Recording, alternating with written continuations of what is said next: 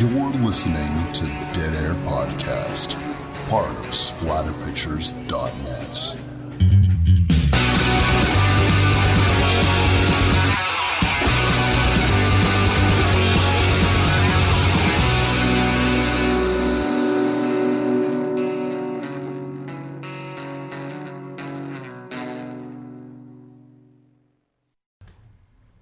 What's up, everybody? Wes Dead Air Knife here with always Typical Lydia. today's episode. Um, we're gonna talk about, Mimesis. but this was like a last minute, la- down to the wire Oh yeah, panic decision. panic decision. We had to watch something. We originally were going to. Uh, well, you can set this up. What were we originally gonna watch? We were gonna watch Tag, the assassination game, and tied into the if there were inspirations found in it from the first Halloween film. Yeah. Now, why? Now, why would this be connected to the Halloween film? The Shape was originally played by Nick Castle. There's a lot of those famous black and white photos that pop up on the internet and really popular on Tumblr of Where him drinking the yeah, Pepsi? It's a Dr Pepper. Oh, Dr. Pepper. Sorry. Yeah. Um, and there's a, quite a few other photos of him with the Shape's mask up, and you can see him quite clearly. Um, he didn't play, he wasn't the only person to be the Shape in that first one, and he's No. not the face of the Shape that we see at the end. Uh, he's not like Michael Myers proper, but yeah, he's the Shape for the most, the bulk of the film. Um, he turned around a few years after, I believe, and um, made this film. And it's the first feature film appearance of Linda Hamilton. It's got the guy, what's his face, that did all the sound effects in the Police Academy films. Yeah. Just a really random mix of, of people. Um, Yeah. Like it, apparently, what Forest Whitaker. And I didn't see Forest Whitaker. I didn't. well, to be fair, we didn't quite finish the entire movie. No, we didn't. no, no, why, why? Like, come all the way over here.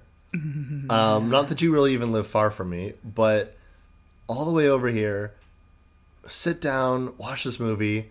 We didn't even finish it. Why could that possibly be? Even if a movie's bad, I can get through it. We can get through it, and then we'll have a lot to talk about. But this movie is not a horror movie, even in the loosest sense. No, and the setup was that it's some sort of thriller. It'll teach me about not pre-screening films. Yeah. um yeah i'd been told about it several times and i've uh, the things that drew me to wanting to watch it was the amount of kills and the maniacal killer and how the setup was although like kind of tongue-in-cheek and college humor it got fairly dark apparently. And it was positioned as a crime thriller. Never once as a stupid hokey piece of crap. Yeah, even a crime thriller, um, unless it's particularly dark, I, I I don't think it has a, a place on the show. But given the descriptions that you had given me, I thought, like you thought, that this would be great for the show. And wow, it's a it's a comedy. It's a straight up comedy. I mean, it's a black comedy. It's it, it, it's very dark in its sensibility, but I mean, it, it's it's a comedy. Like there's And no it's not even necessarily a crime thriller. There's nothing thrilling, and the criminal element is more like um, a spy or mafia noir kind of film. Mm-hmm. It's uh, and on top of that, it's a college humor. Yeah, but thing. but like the yeah, but like the noir crime thriller uh, storyline that they had going on was in itself the comedy because it was on a college campus. You are talking about people playing a game with dart guns who are acting as though it's life and death. It becomes life and death for but for 90% of the film and l- listen, we watched most of it. It's just I think we turned it off by looked like the final sh- uh, confrontation because we just we were running out of time. We're running out of night time to do the show. We yeah, we spent like the last quarter of what we were watching deciding what to watch. what to watch and and, and so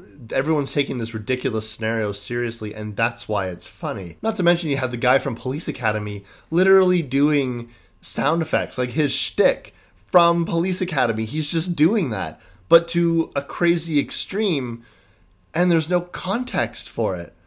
Because I'm pretty sure this was before Police Academy. I'd have to look because I gave up looking when we were about a third of the way in, And- and, and- the la- the first two kills had no real blood to speak of, and it was like, oh yeah, I'm glad you and I were on the same page because around the midway point of the film, I sort of reluctantly was telling you, I don't know if this we can even do this because I'll do a bad movie and I'll just make fun of it up and down. But if it's not even a horror movie, it's not even close. no, exactly, and the the tie-in to the Godfather of slashers in a way of Michael Myers was like absolutely not enough. Flimsy at best. Yeah. um, we both kind of, and, and then uh, you agreed with me right away. We got to move on. We can't watch this. Mm-hmm. So I think the the beginning part was interesting in that it did have the killer point of view through the mask holes, it, and it did. that the beginning scene threw me off entirely because I thought, hey, yeah, this is definitely worth it. And reading the descriptions and doing what research I had done, it all sounded right. But Yep. meh, That it's is my bad for not taking the time to do a pre-screening. well. Look, this is coming up. This is our twentieth episode.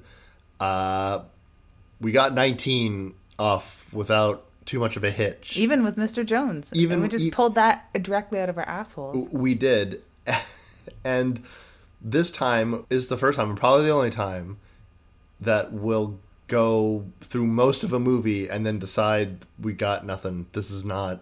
This is not going to be the show. So, yeah, no, because I think we've privately screened films uh, to ourselves and being like, yay or nay, without ever bringing it to the table. Yeah. Unfortunately, we didn't have access to things that were on even my short list, let alone your short list. Yeah. Yeah, when we're when we're here, we're kind of in, in no man's land.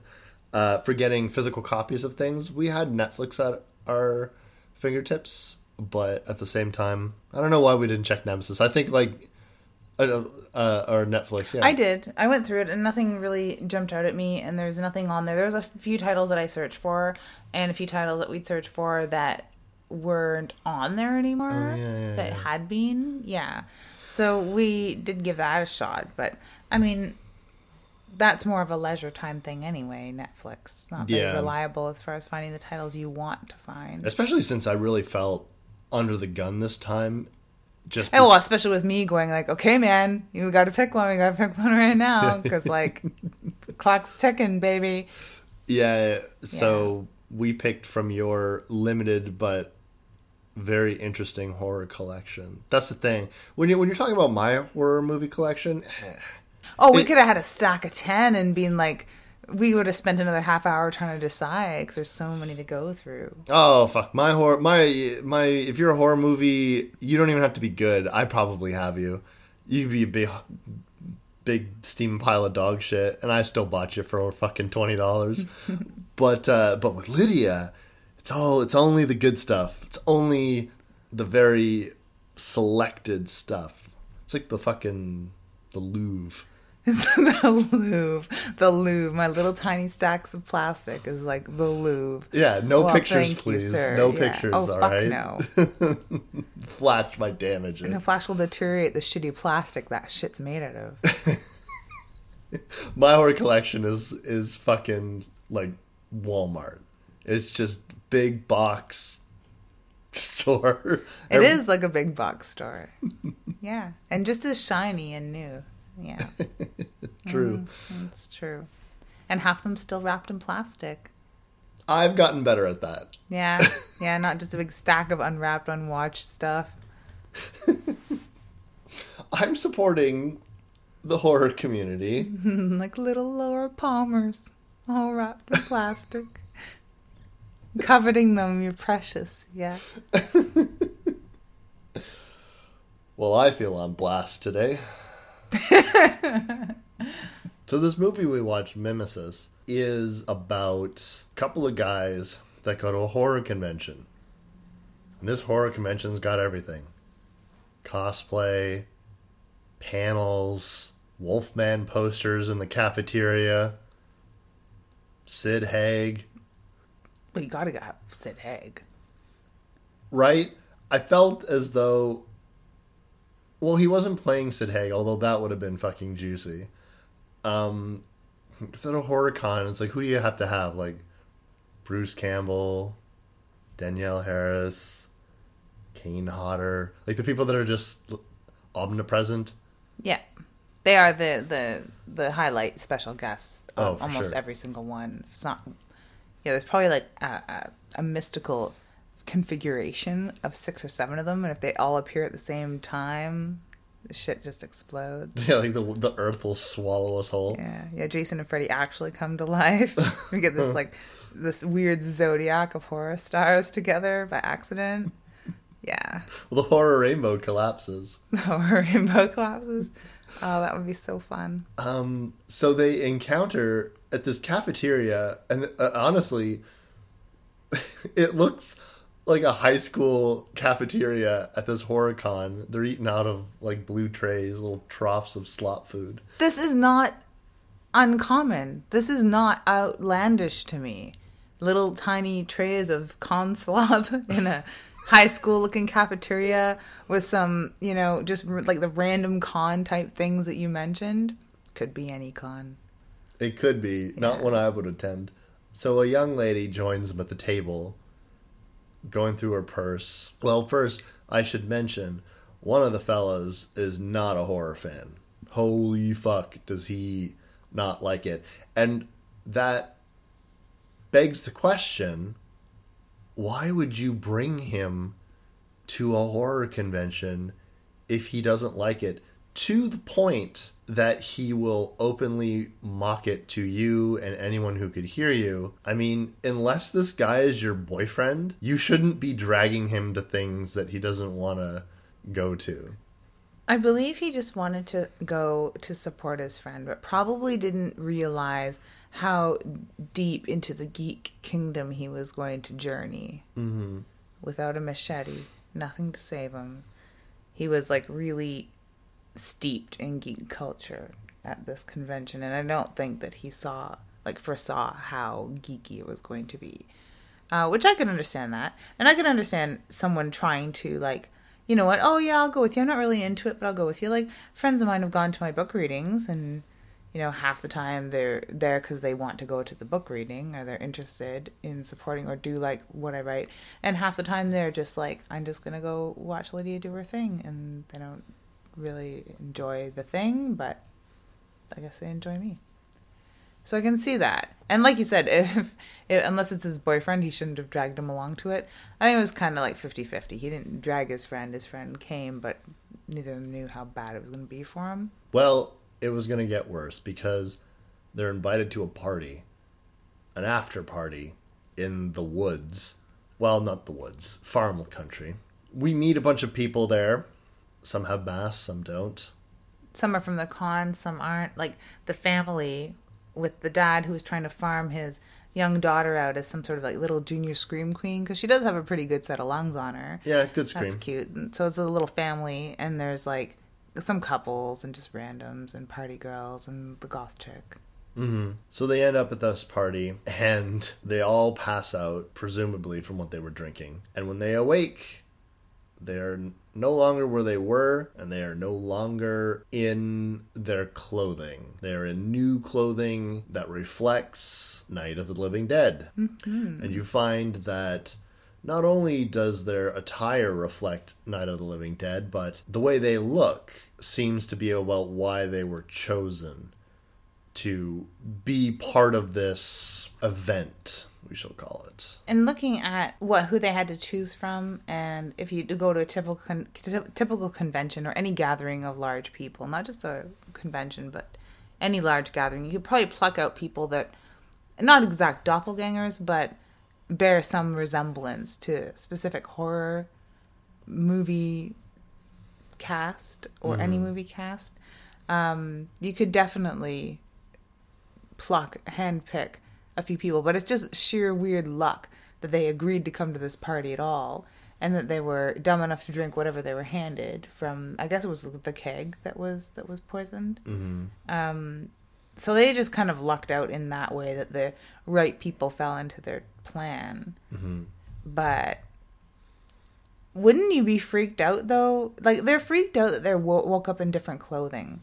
Like someone obviously undressed them and redressed them. Mm-hmm. It's bad enough not having your belongings, not having your purse, wallet, cell phone, whatever, but you're dressed in other clothes. I I I would be way more upset than they were. Yeah, I mean, I would almost say that they wouldn't have time to really let the gravity of that sink in because of the fact that their brain's so focused on figuring out wh- what happened. Mm-hmm.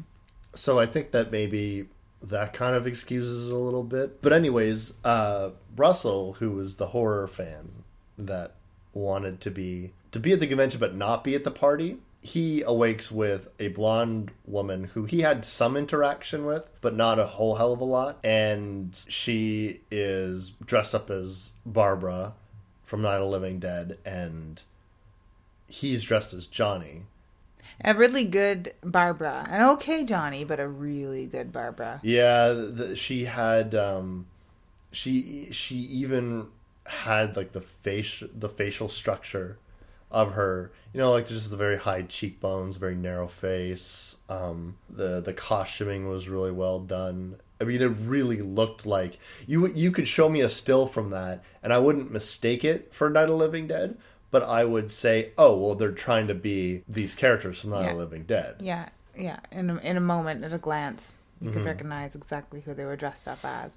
That's why it mm-hmm. sort of surprised me that the guy dressed as Johnny didn't recognize her right away, let alone where they were. Because even you remarked, did they have the same location? Because it did look not like, of course, it looked eerie, eerily similar because they have dressed up their set to look like the graveyard and the farmhouse from Night of Living Dead, but it does look really close to the original set. So I'm surprised that he didn't get it because he's such a big horror fan, right? yeah Yeah. none of the characters really seemed to catch onto it as quickly as I felt like they should have. Yeah. One guy eventually did, and then when they said Night of Living Dead, everyone looked at him like a confused animal. Like they didn't ever hear of it. Now, Night of the Living Dead is a horror movie that there's fucking entire books about it. Like there's so much information out there that okay, maybe the mainstream populace doesn't know the ins and outs of the plot, but I bet you they know the fucking title of that movie. And if you're a horror fan, even a casual horror fan, you know Night of the Living Dead. You know, they're coming to get you, Barbara. Yeah. They know the fate of, of Ben. They know Yep. what it's like in the farmhouse. They know what a Romero zombie looks like and acts like, not just because of the the rules generally or the arguments that happen about zombies, but just loosely you can recognize a Romero zombie. You could recognize it's so highly recognizable. You could pretty much take any clip, any of the false news clips, any of the zombie attack clips, a lot of the interactions in the house, and play anyone a 30 second clip, and they will know right away what film that's from. Absolutely. Mm-hmm. But no, you get these seven horror fans together. That we're at a horror convention, Yes. you know, went there on their own One of them has a reason to not know because he didn't want to go and he doesn't care about horror movies at all. at all. That's his excuse. And no one else really has an excuse. And it takes what I thought was the most unlikely fella to be like, hello, guys, don't you know what film you're in? Can't you tell? Yeah, Yeah. absolutely. With that basically giving them all shit for being shitty horror fans, which is the crappiest thing to do. You never want to cred check one another. I hate when people cred check me because I didn't know there was a quiz after this film. you know? right. I didn't know there was a quiz after 25 years of watching some of my favorite horror films. I still don't study up the way that some people do or have or just naturally do. Um, but yeah, he totally gives them shit. Yeah, he really does. The interesting thing about this is if you're familiar with Night of the Living Dead, as you and I are, um, I would submit or suspect that you know that plot uh, just as well as I do. And so you can then watch this movie seeing what is adhering to the plot or how it's deviating and also how the characters are interacting with each other and a lot of them seem to slip into the tropes of the characters that they were emulating to a point. So there's like a few arguments and a few conversations that happen in the house, let alone the actions of some of the characters. But even a few of these little scenes where you're like, you know what, they're behaving just like the characters in the film, in the original film, but they're arguing for a completely different reason because they're arguing about the state that they're in and trying to escape and trying to uh, yell at each other about zombies not existing, which wasn't a conversation had in Night of the Living Dead No. um watching the news reports, a few scenes where they're paying attention to the television in the same sort of way that they were paying attention to the radio and things like that. But, uh, or that we were paying attention to the false news reports in Night of Living Dead. Um, and trying to decide, like, ooh, that really sounds real. Is it real? I'm Not sure. But it's happening in a completely different context.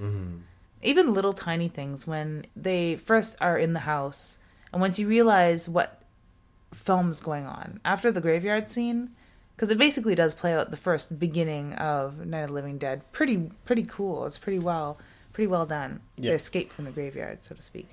Um, you're like, oh god, this farmhouse. Oh, I wonder if it has a basement. Oh, look, there is a truck outside. You know, like all those just little cues that you're like, oh wow, I have an idea of how this could all play out. It doesn't stick to the film, and it doesn't stick to a completely outlandish scenario where they all make it and they all figure it out, you know, and they all know how to defeat the zombies and start shooting them in the head or whatever and all escape. Mm-hmm. And it turns into Walking Dead then Yeah. at that point. it's somewhere strangely in the middle, with, of course, the group of zombies being totally, totally removed from actual zombies. Yeah, yeah. That's one of the things that you can figure out pretty quickly that they were brought to this party to reenact Night of the Living Dead. But of course, there are no actual zombies. They have simply gotten a group of people together who have a particular interest in living out horror movies. Apparently, and Sid Haig's character starts off the movie with this I wouldn't call it a rant, but pontification about deranged people trying to escalate things, uh, being influenced by horror films. It's an interesting take because most of the times people who create horror like to distance themselves as much as possible from the idea that watching a horror film could make you want to emulate it. And they'd never go so far as to say people aren't satisfied with films anymore. They want the real thing, which is a loose quote. It's not exactly what he said, but he says something to that effect at the end of his first spiel at the beginning. Mm-hmm. And that's something that I can't see any horror creator agreeing with. None all. of them. Yeah. None or horror fans. Or horror know of. fans. I like And we're not talking about the mentally unstable. We're not talking about psychopathic spree killers because we don't really know those people, you know? Mm-hmm. And like whether they watch horror or not is completely moot because they're unbalanced. Mm-hmm. Pure and simple. But yeah, there's no horror horror fan of sound mind that would agree with that. None at all. And and so in that sense, I feel like a horror creator would not want to write a script or to direct a movie where that isn't really ever refuted at all. In fact, you have the killers themselves saying, well, the movies made me did it. It seems like perhaps an easy excuse and that they don't even really believe it themselves. What they might actually be saying in that moment is that we're doing this because it gives us a rush. And if you feel like you need to hear that horror movies are responsible for it to make yourself feel better and to make yourself understand and to allow what's going on to fit in the confines of your narrow point of view, then okay, fine. That's what I'm doing because that's I feel as though the killers are saying that because they feel that's what the victims just want to hear. Mm-hmm. So they can understand it when it might actually be something a lot more complicated than that. But I mean, at the end of the day, they are just thrill seekers that are getting off on real death. And of course, they're making a scary film about something scary that scares people. And if people are scared of horror fans in any way, shape, or form, this Yeah. would be the film that would say, "Oh, okay, that's you think that's scary? Okay, here we'll feed off that, and here's your story about scary horror fans." Yeah. And I guess I haven't seen it yet, but Houses October Built will be riffing on the exact same thing, where mm-hmm. it's haunts aren't haunting enough for you. We're going to mm-hmm. make them a little more realistic. or or like what kinds of people would want to spend all this time and money and effort into building this to scare people and what if if the thrill of all this work to just scare people doesn't do it for them anymore what steps would they take to get that rush they're they're looking for Yeah, yeah, and deliver those scares. Mm-hmm. Yeah, if that you know false cadaver doesn't work, then we'll stick a real one there, and if that doesn't scare you, then well, jokes on you. yeah Yeah. um, it's really, really interesting when you look at it from that perspective. That because that was the theme that was going throughout the entire movie, but going back to the parallels between Night of the Living Dead, certain characters die at different times. Um, conflicts between characters are sort of swapped over. Uh, for example, the the guy that's supposed to be Cooper, who should be tangling the most with the character that's supposed to be Ben, he's really. It, it starts out that way, Yeah, they have their arguments. but he believing the news broadcasts from the movie are real. Because he's never seen the movie. He's never seen the movie, and he doesn't understand that this is probably this seems to be modern times. People have like iPhones and shit, and he's looking at a broadcast on a rabbit-eared television set from a movie that was made in 1968 that has the aesthetic of a movie that was made in 1958 that he's going to believe that this is somehow a real news broadcast we have to get to a shelter. and we have to get to the shelter. But that could be an interesting parallel to what people have, as you know, as anybody listening to this probably knows. But then again, maybe they don't. Maybe they're just like, look, man, I just watch the movies and I don't analyze shit and whatever the fuck. But one of the things that a lot of horror fans know is that Romero's films are very heavily analyzed. Everything from his choosing of what actors play what characters to his endings to from Night of the Living Dead all the way up until his current Dead series, people hyperanalyze Romero's work. One of the things that they analyzed heavily in Night of the Living Dead was the idea that people huddled around a television for information and blindly followed it. Leaving the house, getting to a shelter, ended up killing people in Night of the Living Dead, as opposed to trusting their instincts, hunkering down, staying in the basement, uh, which is ironically how Ben ends up surviving almost till the end of the movie, until the very famous scene in which he dies. Spoilers. Um, look, I don't know. Um, so I thought it was interesting. I did catch that. Not a- yeah, the one guy that was actually hooked by it, brainwashed by it, paid attention to it, and believed it, met the same end. met the same end as the as, as the people in the film who were listening to the broadcast who said this is what we have to do. We have to get to the truck and get out of here get to a shelter. We will find safety there. Um, that did catch me. Now whether or not romero's intentions uh, i'm one of those people that if you hear earlier romero interviews he's not it, you can tell a lot of his decisions he just meh, i don't know. I just this was the story and this is what i did and blah blah blah blah. And then later on i feel like he's applied these things retroactively when people say did you mean this? And if it's a good idea it's like yeah okay.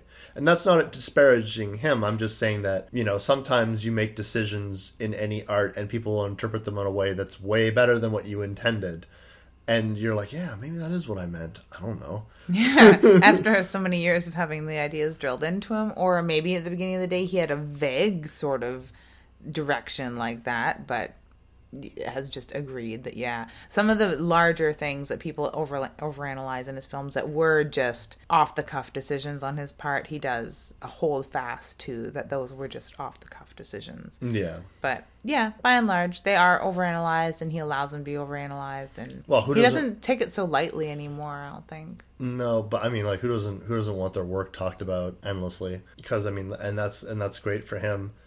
Uh, and th- this movie really takes advantage of a lot of that. I feel it takes advantage of the fact that this is such a heavily analyzed movie, that this is such a well-known film amongst the horror community, and if you know how to look for things, you'll catch little hints and homages here and there. or little tiny things where it's almost like I didn't feel like we were being, you know, super super horror nerds when you were like, I don't remember the little girl having pigtails. Yeah, And I'm thinking to myself, you're right, but I don't remember her not having pigtails, but I don't remember her looking so much like Wednesday Addams either, to the point that I had to look.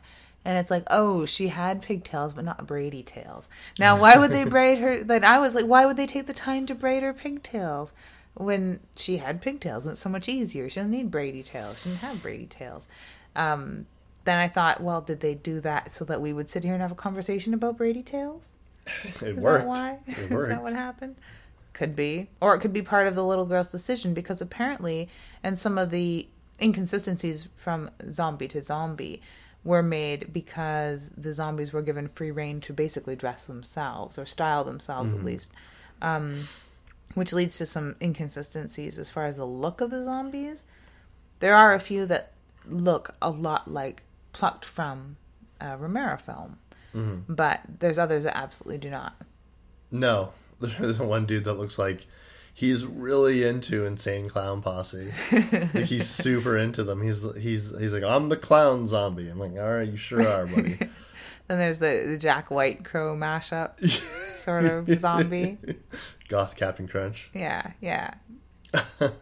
Not unattractive and sure knows how to wield a pitchfork. Yeah, um, So does the Insane Clown Posse guy, come to think of it. yeah, it's true. Uh, the the kills in this are actually pretty well done. I thought. Uh, I could have done without some of the CGI deaths. Yeah, same here. But, you know, this movie doesn't have the largest budget in the world, and they were doing the best with what they had. And I say that the the kills in this movie are pretty good. I liked a lot of them. It was good gore effect. I think horror fans looking for some violence, some good kills. I think they're going to get those. And there was a lot of moments where it did kind of interestingly shift from Night of the Living Dead's to seeming a lot like the Crazies. And of course, anybody knows it's another Romero film. So I, I interesting, and I don't know if that was intentional, but it, you definitely, I was definitely getting what once the, the the the the curtains have been parted and the zombies are no longer acting like zombies; they're acting like people. It did remind me more of the Crazies than anything. Yeah, because they're still acting like people, yes, but they're also acting like killers, which is basically what they are at this point. Yeah. Just straight up fucking psycho killers. Yeah, and I mean, you know, they talk about like the psychology that it takes to be able to stab another human being to to use a very intimate, uh, penetrating weapons with people. Uh, they say that takes a special kind of uh, psyche to be able to do that. But but that these people, they like we're we're putting in metal teeth and we're going to bite and rip your flesh off. I was like, good God, that is even more hardcore. Yeah, Um, that is ridiculously hardcore, and you can't, you don't go back from that. Where a lot of people who have murdered other people or had to kill other people in the line of duty, you you don't come back from that necessarily. It doesn't make you a killer No. in any way, but you're you're forever changed. Yes. And not only are these people killing other people, they're tearing them apart with their own teeth yeah. or with their bare hands. Yep. And doing it while they're still alive for the most part Yeah. it's so cold blooded and it's it's there's absolutely no way that the the thrill seeking is the excuse at that point they're definitely bloodthirsty Yeah, and there's a bit of mob mentality as like you get you you get around people who are all doing that kind of thing and you just fall into it. The interesting thing is they did have a few examples of people who showed up to that to be the zombies to kill people who were una- who either didn't realize the extent of it or changed their minds about it. Even I I would say like the leader zombies, second in command, like his mini boss guy. Um, even he, when it came to potentially killing the girl, he hesitated and he said that he can't. He can't do it. So he might. It's the like you know okay, if this was an adult, I would have no problem killing them, but you're talking about me biting a little girl to death. Like he said he couldn't do it. Um, now it looked like he did apologize and kind of leaned in like he was gonna do it. So maybe he he kind of got him composes himself. He's like, okay, I'm gonna do this. Yeah, he's just gonna push through it. It seemed like he was about to do that. Yeah. Yeah, um, but then he, you know, he got murked from behind, uh, and a really good, a really good. Uh, One of my favorite. All there's two. The the pitchfork. the pitchfork and the clown guy was really good, but but getting stabbed from behind, it coming out his eye, and his eye being stuck on the end of it was like a big screwdriver or something. I Uh, thought it was a big screwdriver, but then I I thought maybe it was uh, an edging tool. Oh, you know That's what? what, I Maybe- think it was. maybe you're right. the way that the end was sh- shaped like a tiny little spade and sharpened, and it was quite long. I think it was an edging tool. Mm. This movie really sticks to using a lot of farm implements and Yeah. all kinds of stuff. So that was a really good kill, and he flails around for a little while, and uh, Oh, it's It- done some brain damage because he's definitely having some neurological difficulties.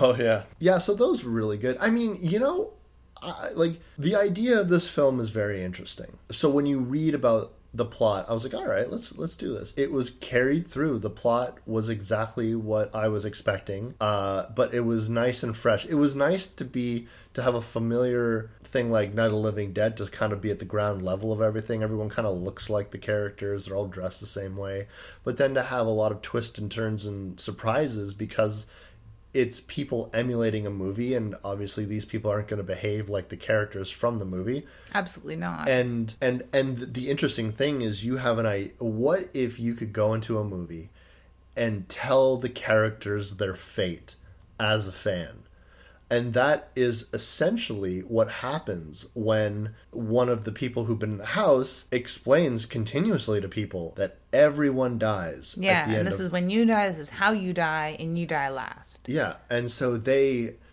and, and so amazingly, um, towards the end of the film, there's a pretty high body count in this movie, but it's mostly the bad guys that get killed. I mean, yes, a couple of uh, of the victims get killed, but Well, it- like you said, most more people survive than you thought. way more people were survived this than I thought I was going to survive this. I was happy that we weren't stuck in the narrative structure of oh everyone has to die except for one person and then Yeah. they'll they'll somehow manage to get out of this. Well, we couldn't be stuck in that because we weren't stuck in the narrative structure of, you know, fumbling for the keys and getting in the truck and the truck being able to get away and then crashing into something and having the killers and come get the, you. The girl can't get out of her seatbelt and Yeah. all this other stuff. I was, you know, that was the other thing. I was like in 1968, you know, the the, the women characters, with the exception of Cooper's wife, um, uh, were pretty much just dish rags. They didn't really do anything. Barbara in the in the movie was like comatose, but yeah, this, she definitely succumbed to hysteria, which yeah. isn't really done as often, like you're saying. There's some films that do play on that still, but Yeah. not with the same sort of uselessness Yeah, where where Barbara had had. Yeah, and um, because because I've I've shown uh, Night of the Living Dead to people like, oh, you like horror movies? Like, what's a good classic horror movie? You want to watch Night of the Living Dead? And if they're women, I like to frame it by like, just so you know, this movie came out in 1968, and man, some of these ladies are pretty out of it. They're like so, you know, like let's just be glad that I don't think that's the way that it should be. I just watched Devil Times Five, and you think girls are out of it. Girls are out of it in that one too. yeah. So I mean, but that was just the way women were portrayed in film back then. You know, and it's interesting. Um, I, I, I, I kept wanting to mention as we were going, but one of the things that always struck me about the 1990 Tom Savini remake was that they took the the the female lead in that and just made her the smartest one in the room and totally Super ballsy. super Yeah. ballsy, not afraid of the not afraid of the zombies whatsoever. And she's the one that leaves the house on her own, just like fed up with this whole zombie bullshit thing. and then everyone who stays back at the house in that one dies and then she comes back and then pops ben but like not before she's really really sure he's a zombie. Because that was the other thing that i thought was interesting about the 1990 remake. She like really takes her time to see oh wait he's actually a zombie. And then ironically she's well not ironically but then surprisingly she runs into cooper who's still alive and then kills that guy who's a human. Spoilers. I just fucking ruined the 1990. No, that's perfectly fine. Yeah, spoil just- it all you want. But it's a little more in line with the way women behave nowadays. We weren't we're not brainwashed by McCall's Good Housekeeping, Yeah. Chatelaine, even though we're still kind of brainwashed by Chatelaine. Some of us that still read that piece of shit.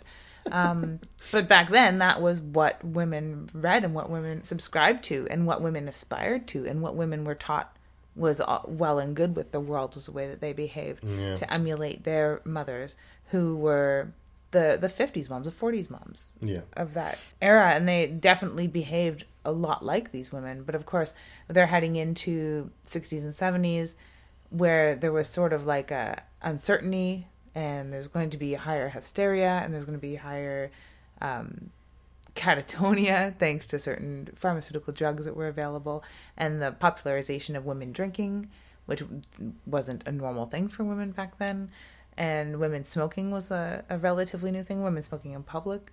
So it was all very like new and flashy to show women doing things like having a drink being themselves being paranoid scared and catatonic when they weren't going to be those pillars of society that were part of the women's institute or the social clubs of the church like they were mm. 50s and previous. I feel like you're dropping some knowledge on me. But it's interesting that even something that would have seemed like progressive in those days seems so dated now. oh completely completely but that's you know how, That's- how time works Yeah, yeah.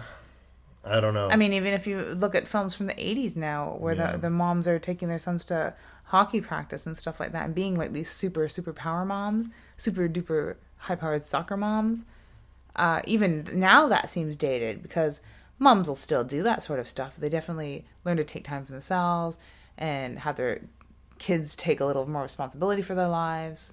So they're not being these like high powered super moms.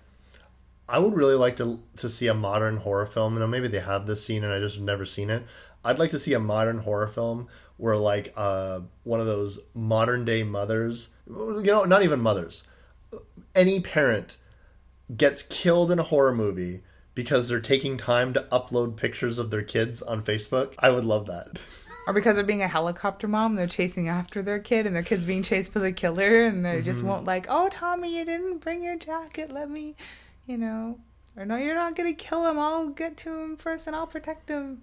Push the killer out of the way and get stabbed in the neck. Yeah, but that's a, that's an interesting thing for horror, right? If you take ideas, something that's supposed to make us seem safe, Mm-hmm. and then turn it into something that can harm us. I wouldn't mind a horror film about the parents who actively ignore their children in cafes. So when their children are trying to get their attention or toddling around the cafe annoying other patrons, is there a way to die from that? Your kids can like can can be led off by like Malachi and the Children of the Corn. Oh, not a bad idea. There you go. It's time for the Children of the Corn to come back. Yeah, right. Why hasn't that been remade? You want to know something that I was I was thinking about, and I think I posted I tweeted about this, but I'm wondering why Arachnophobia hasn't been remade. You did tweet about that, and I didn't respond or anything because I have nothing for you, man. Like, n- I don't see why it would be. I don't know. It was all right. I enjoyed it, but like, it's all right, but here's the thing. Um, I remember that movie coming out and it being really popular with a certain age group. Like I remember all of my friends, but in particular, like the older teenage crowd, like my sister and my sister's friends and people like that talking about arachnophobia, arachnophobia. And then I remember when I saw it, I loved it as a little kid. I loved it. John Goodman was so good in it, and all the spiders and like, yeah, a, a, a flaming spider leaps at you and you kill it with a nail gun. Ridiculous, ridiculous. And of all the fucking weird shit that's been remade, because yeah, okay, they, they, they take like the big horror icons this has been remade, that's been remade, this has been remade. It's time. It's time for arachnophobia. Rise up, my spider friends. Rise up. We could totally do that. But like, you know what? Nowadays it'd be like these are genetically modified spiders. Or like they've mated with like bees and now it's like they're flying, stinging, poisonous spiders or or, or something crazy like that. And you know what? Get John Goodman back for it. Oh, he'd probably like that. Oh my god, can you can you imagine him? He's like like all of a sudden this like these mutated spiders are everywhere. I'm not talking like eight-legged freaks. Make them little, but they're tough. And like like arachnophobia. like arachnophobia because that was the thing because my uh, a friend of mine was like what about eight-legged freaks? Like you're talking about i was like nah, you're talking about like giant spider movies. I'm not talking about giant spider movies. I'm just talking about like super spider movies. Because you could say something scary like uh, bird-eating spiders from from like the rainforest and and and and like like west- black widows and brown recluses and Yeah. even some crazy giant orb weavers. They're all like horribly scary fucking spiders to begin with. Especially and then you make Yeah. and give them like superpowers. Because that's what they did. They're, they're like, here's just like this invincible race of spiders that mates with a western spider and then becomes like spider gods and then they can't be stopped. Why don't they have that see i guess that would be more of like a sequel in my mind. Is there a sequel to arachnophobia? I don't think so. Yeah see why not just a sequel? Why remake it? Why not a sequel? That's why there aren't remakes of children of the corn because they just make fucking sequels. Yeah but i think like the, the, I, I think like they need to do like a universe crunch. So like we need to clean Mm-hmm. up children of the corn. I would love that. I would definitely love that. Yeah. I mean if they they redid wicker man for They- whatever reason not the bees Why not? Why didn't they do Children of the Corn instead? They would have had a lot more traction out of You know what? They could have as as stunt casting. They could have got some of the actors that were the kids in it. Oh yeah, same setting and everything. Just Oh, yeah. yeah. just I'd- take that set and ta- like burn the script, and then just do Children of the Corn. There you go. Sort of like we did tonight, where we were like, burn the script. We're gonna do this film instead. That's right. That's pretty good. That's exactly what happened, and it's way better.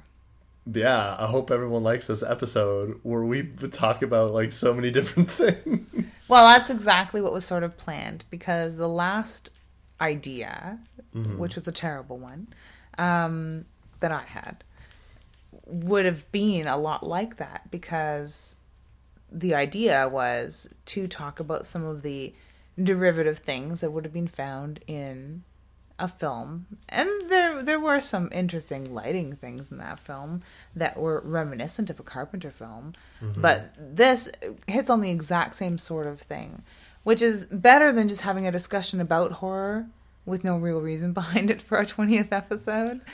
I thought Yeah. No, So, I, I think it was a good idea. Honestly, the original idea to do tag seemed solid to me. It's just when we actually got to doing it, the movie was just not. Unfortunately, yeah, because when it was explained to me in 19 Oh, sorry, what was that? in, yeah, when it was explained to me for the first time in 1994 or 5, Oh my. yeah, it was like, "Oh, you're a Halloween fan, then you've got to see this." And it's like now thinking back, like what were they on? Probably crack. And then um uh, somebody else mentioning it in probably 2006 or so. And it wasn't till recently when I saw I guess I put two and two together. I was like, the person who had mentioned in 2006 had said that it was the guy that played the shape. And I didn't hunt it down. There was no real information about it online. It's really, really hard to find. And then recently, I saw another one of those ubiquitous pictures of Nick Castle online. I was like, oh my God, yeah, the shape, that guy, he made a film. What was it called? And went and found it out. Oh, well. Um, but Mimesis, I'd actually won it from the Rue Morgue podcast, part of the Last Chance Lamp Loveathon.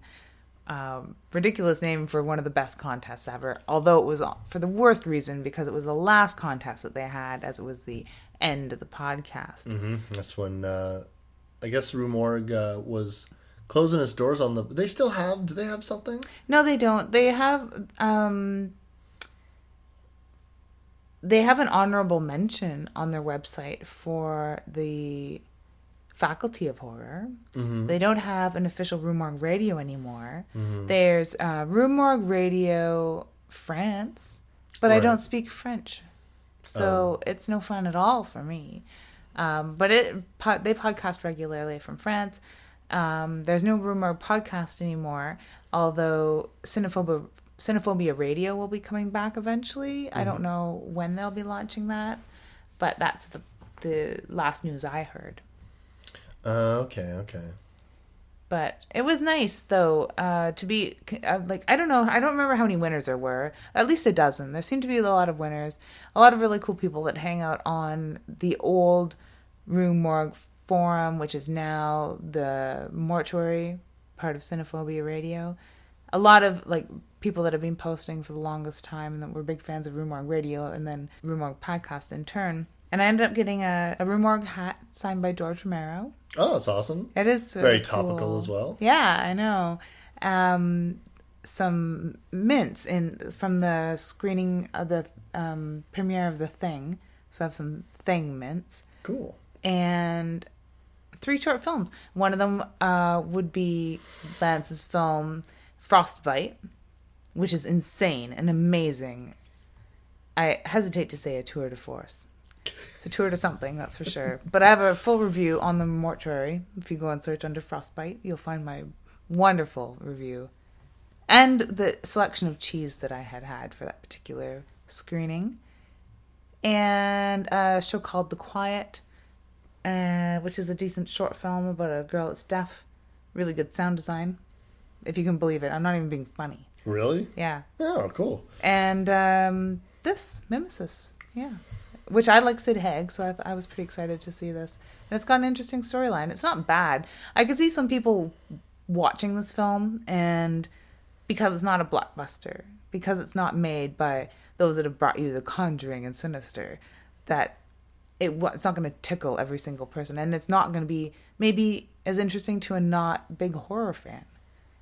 But it's definitely a good film.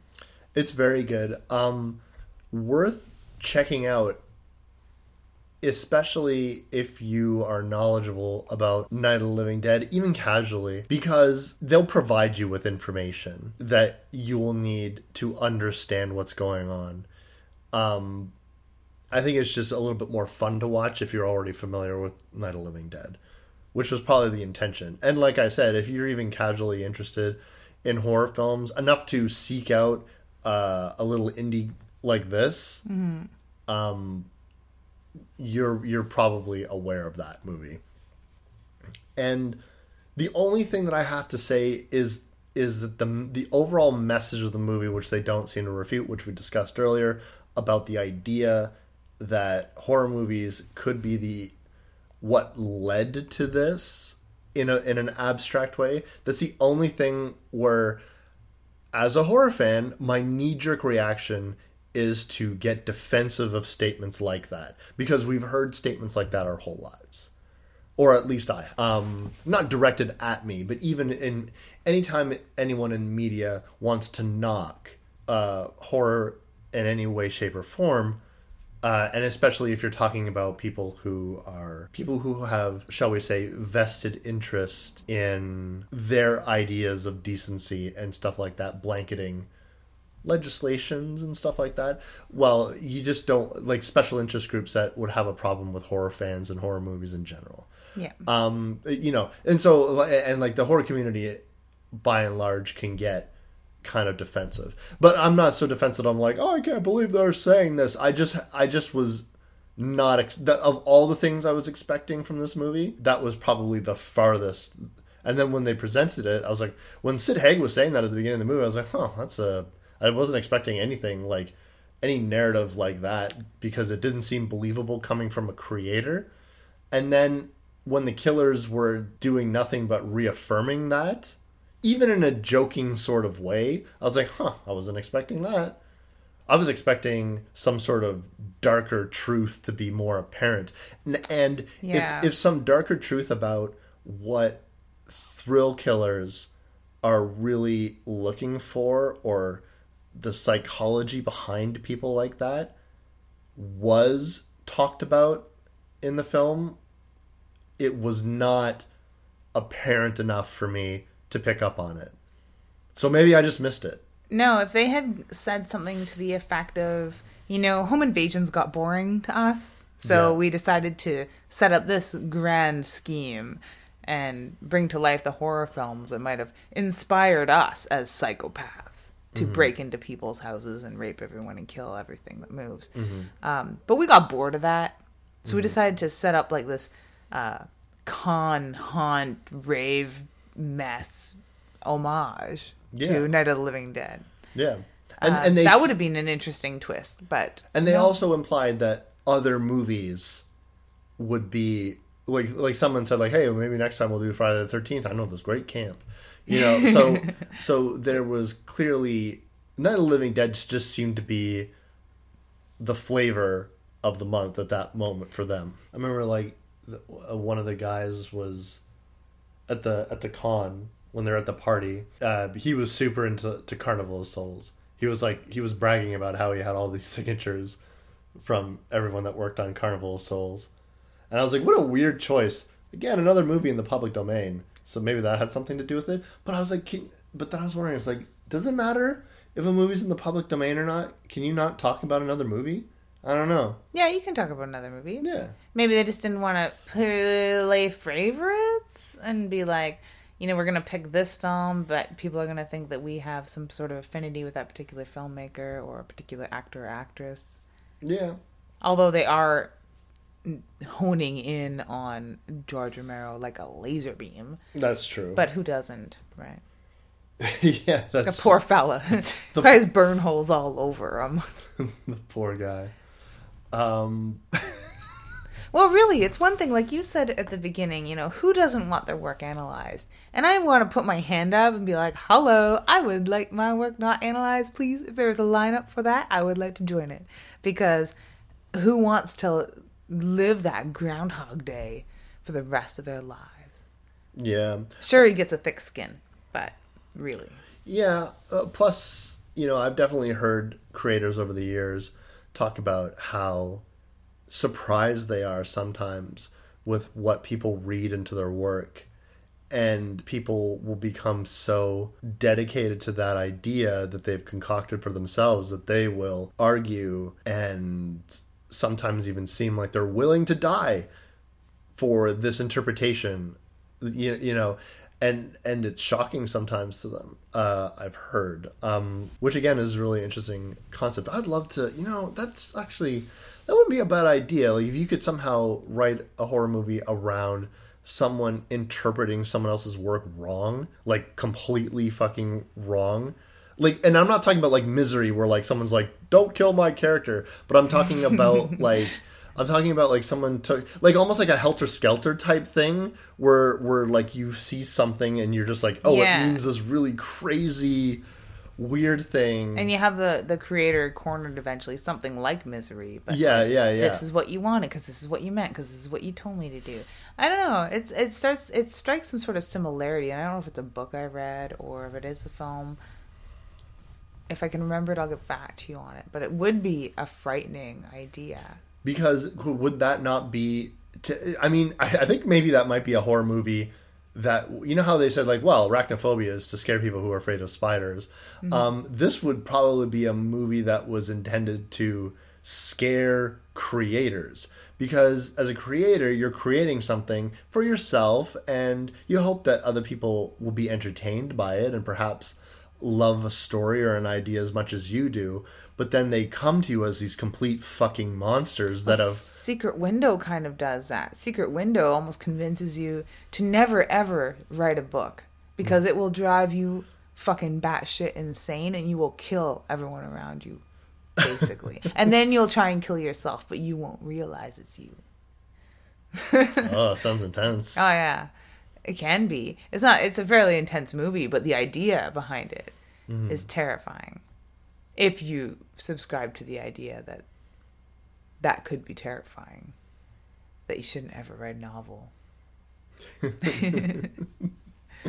Well, you're trying to scare people out of making films or novels or comics or anything because their fans might just get completely friggin' steeped in it and come at them with their own crazy interpretation. Yeah, and twist something that you thought was going to be fun and entertaining, and and perhaps make you a little bit of money, and and you know living out your dreams, and they come back as just uh, like interpreting it in a very demonstrable way negatively. Yeah, something super fucking dark, something Yeah. super precise, something Yeah. with all sorts of different levels and layers of really deep psychological meaning where you just did something fun off the cuff.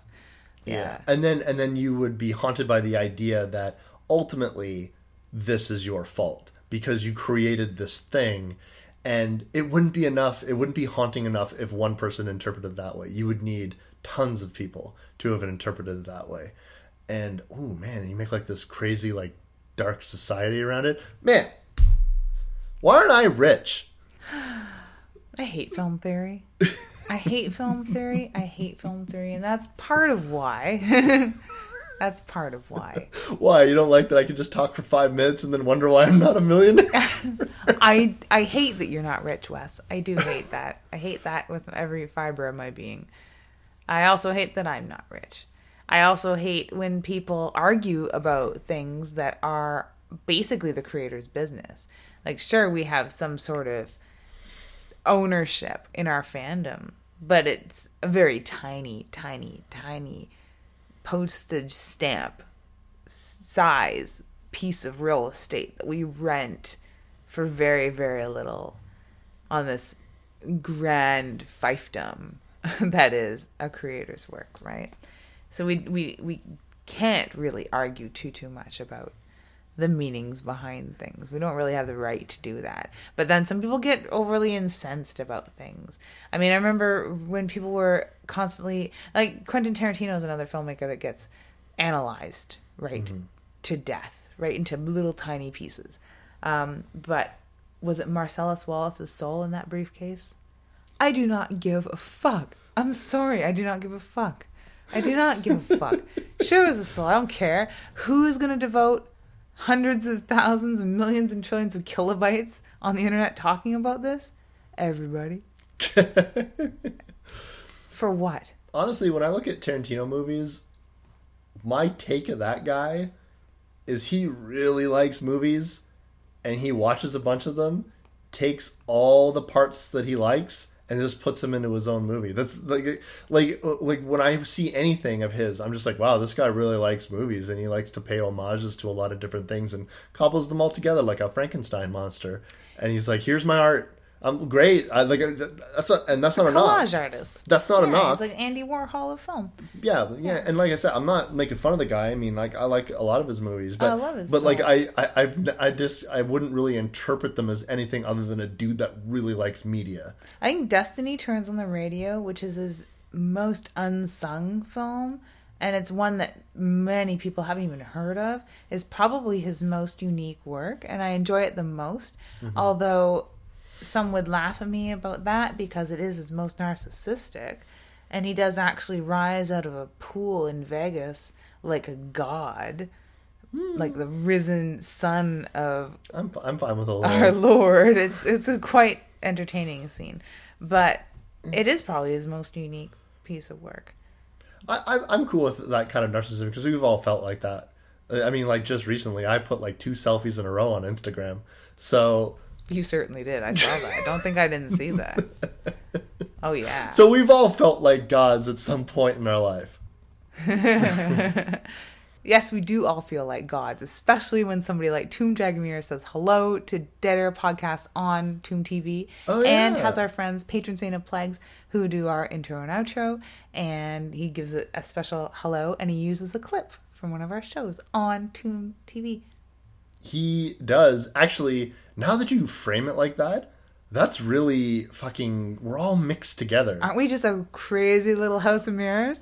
We are, which makes us like we should all just like. Why aren't we all just doing one thing? I know, right?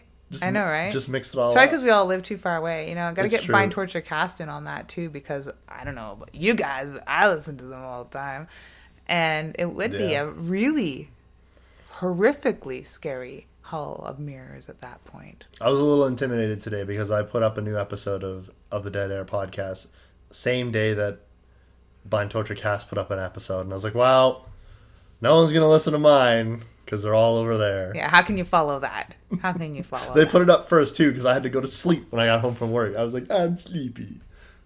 That's okay because it's completely different.